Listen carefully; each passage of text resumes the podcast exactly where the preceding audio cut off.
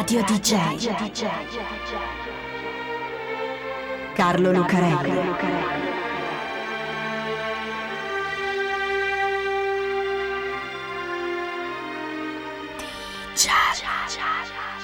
Carlo Lucarelli presenta Di Giallo, il radiodramma di Radio DJ.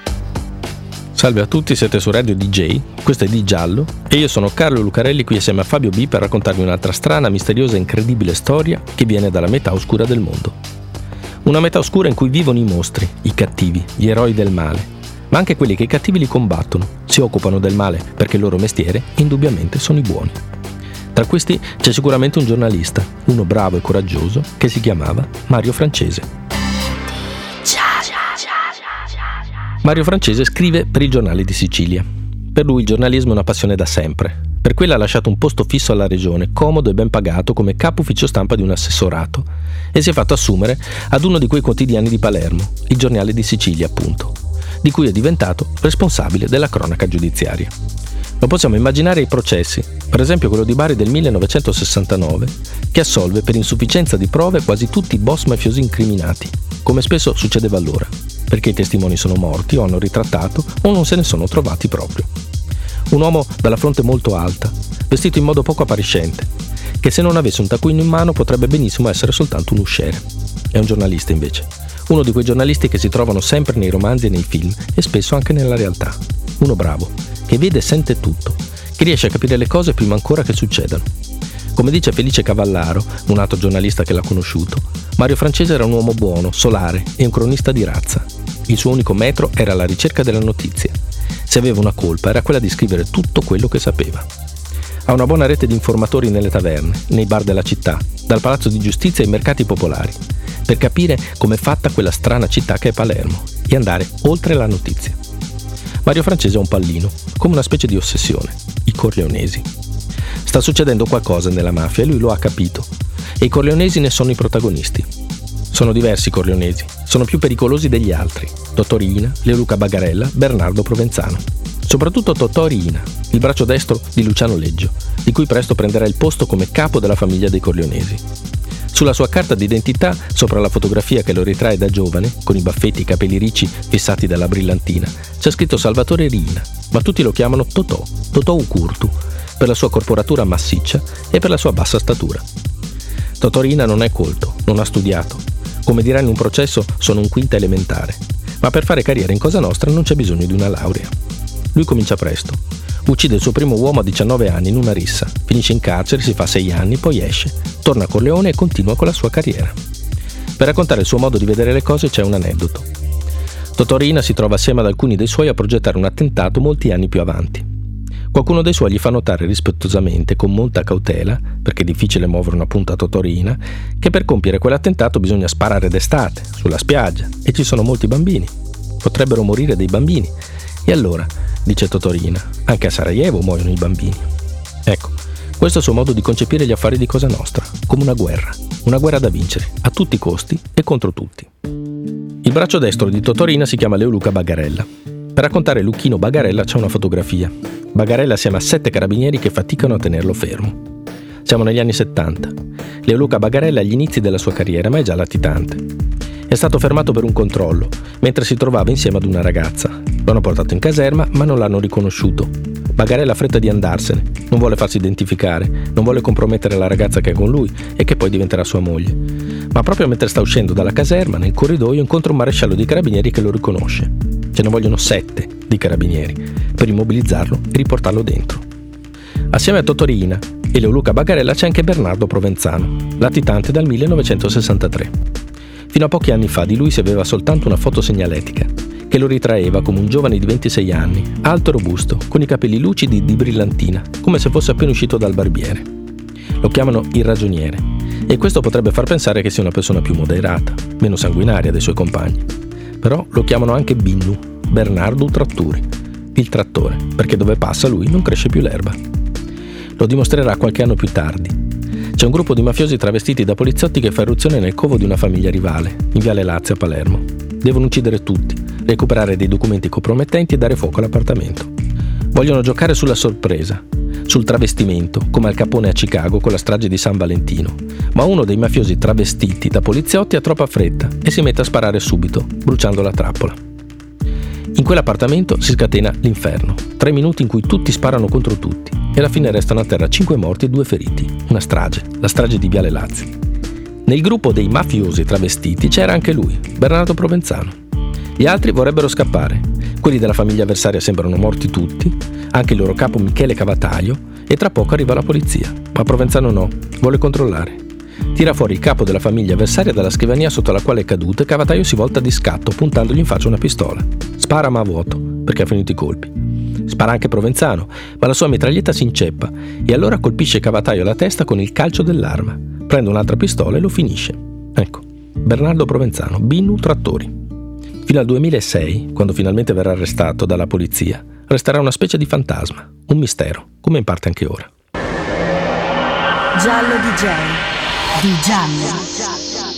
Ecco, c'è questa gente nuova della mafia e c'è questo giornalista bravo che sta cercando di capirci qualcosa, capire cosa sta succedendo. Perché è bravo Mario Francese e arriva sempre dove gli altri ancora non sono arrivati.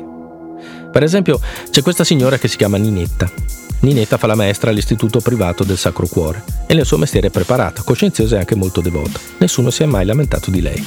Ma a 12 anni si è innamorata di un amico di suo fratello, Leo Luca, che è Leo Luca Bagarella. Si è innamorata di un giovane robusto appena uscito di galera per aver ucciso un uomo che si chiama Totò Riina. Si sono fidanzati ufficialmente nel 1969, quando lui era ancora a piede libero per essere stato assolto dal tribunale di Bari. Poi Totorina è scappato, è diventato latitante e dopo un po' è scomparsa anche lei. Clandestinità. Mario Francese riesce ad intervistarla poco prima che scompaia. È il 1971, siamo nel Tribunale di Palermo. Ninetta è stata accusata di favoreggiamento. Il pubblico ministero ha chiesto per lei quattro anni di confino da scontarsi in una città del nord. Dopo l'udienza, Ninetta è riuscita a rifugiarsi negli uffici della cancelleria al piano di sopra, per sfuggire ai fotografi e ai giornalisti. Ed è lì, vestita con un abito a fiori, con una borsa tracolla bianca e scarpe col tacco, bianche, che viene sorpresa da un altro giornalista, Mario Francese. Lei, dice Ninetta Bagarella Mario Francese, mi dirà perché ho scelto come uomo della mia vita proprio Totorina, di cui sono state dette tante cose. L'ho scelto prima perché lo amo e l'amore non guarda tante cose. Per lei Totorina è l'uomo migliore del mondo. È una vera fissazione quella di Mario Francese per i corleonesi, ma non è una fissazione gratuita, è una fissazione da giornalista, da giornalista bravo che sa capire le cose, un'intuizione. L'intuizione che nella mafia sta per scoppiare un'altra guerra, la cosiddetta seconda guerra di mafia, quella che porta i corleonesi di Totorina al potere e a comando di Cosa Nostra. Siamo alla fine degli anni 70. Il predominio su Cosa Nostra è conteso tra due fazioni. Da una parte quella delle famiglie Bontade in Zerillo Badalamenti, di cui il capo è Stefano Bontade, detto il principe di Villa Grazia. Dall'altra loro, i corleonesi. Fino agli inizi degli anni 60 i soldi grossi la mafia li faceva con l'edilizia e il sistema degli appalti. Poi arriva la droga. La Sicilia diventa un punto di passaggio della droga che dall'Asia va fino agli Stati Uniti. In Sicilia, attorno a Palermo, nascono laboratori clandestini per raffinare la morfina base, trasformarla in eroina e portarla a vendere sui mercati americani. Tutto questo significa soldi, tantissimi soldi, da riciclare, ripulire e investire. Significa contatti più stretti con imprenditori e politici. Significa maggiore capacità di condizionamento da parte della mafia sulla politica e sull'economia. Tutti questi soldi cambiano i rapporti di forza all'interno di Cosa Nostra ed è in questo contesto che venne il golpe dei Corleonesi. La famiglia di Totorina è la più feroce e la più preparata dal punto di vista militare. Attacca gli uomini delle famiglie Bontade, Inzerillo e Badalamenti sterminandoli praticamente tutti e trasformando Palermo e la Sicilia in un grande campo di battaglia. Muore anche Stefano Bontade, il principe di Villa Grazia, fermo ad un semaforo rosso nella sua alfa nuova di zecca, massacrato a colpi di Kalashnikov da due killer in moto. Più di mille morti in due anni, la mattanza la chiamano. Alcune di queste cose Mario Francese le scrive. La frattura all'interno di Cosa Nostra, gli interessi dei corleonesi in alcune opere pubbliche. Scrive di un terreno vicino a Palermo dove deve sorgere una diga, la diga Garcia, oggetto di una grande speculazione che sta arricchendo proprio Totorina e corleonesi. È la prima volta che certe cose finiscono sul giornale. Perché bravo Mario Francese, ma essere bravo in quegli anni lì, in quella Sicilia lì, è molto pericoloso. Da almeno due anni i corleonesi hanno deciso che deve essere messo a tacere a Totorina. I suoi articoli così ben scritti e ben documentati non sono piaciuti. È un rompiscatole quel giornalista che si ostina a scrivere la verità. Ed è bravo, così bravo che un giorno, durante un processo a un sacerdote implicato in una vicenda oscura di sequestri di mafia, durante quel processo si avvicina al pubblico ministero in difficoltà e gli suggerisce le domande da fare. Il sacerdote se ne accorge, si volta a fargli un gestaccio e gli sussurra cornuto, a mezza voce. Cosa vuole quel giornalista? Perché non si fa gli affari suoi? Perché si ostina a scrivere la verità?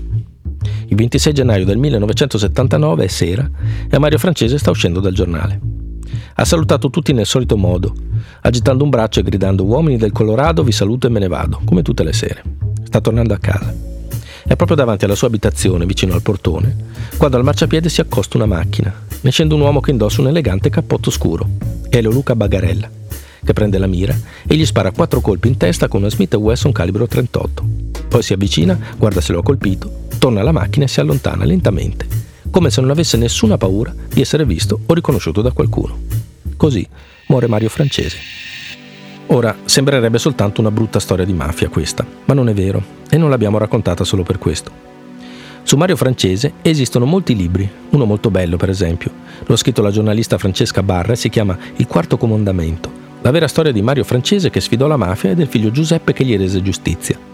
Perché come in tutte le storie di mafia, riuscire ad arrivare alla verità e alla condanna degli assassini non è mai facile. È uno sforzo che spesso coinvolge la famiglia della vittima, come in questo caso, col figlio di Mario Francese che si batte finché non vengono condannati i corleonesi e poi si toglie la vita.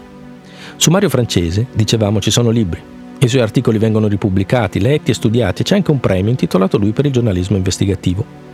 L'ho preso anch'io e me lo sono tenuto anche se non sono neppure un giornalista, perché avere il mio nome accanto a quello di uno come Mario Francese mi riempie di orgoglio. Ecco, perché questa non è soltanto una brutta storia di mafia. Quando si uccide un giornalista è per ridurlo al silenzio. Ma se quel giornalista noi ce lo ricordiamo e ne leggiamo gli scritti e continuiamo a parlarne, allora anche lui ci parla ancora. Se continuiamo a raccontarlo, Mario Francese, lui ha vinto e loro hanno perso. Radio DJ. Carlo Lucarelli. 恰恰恰恰恰恰恰恰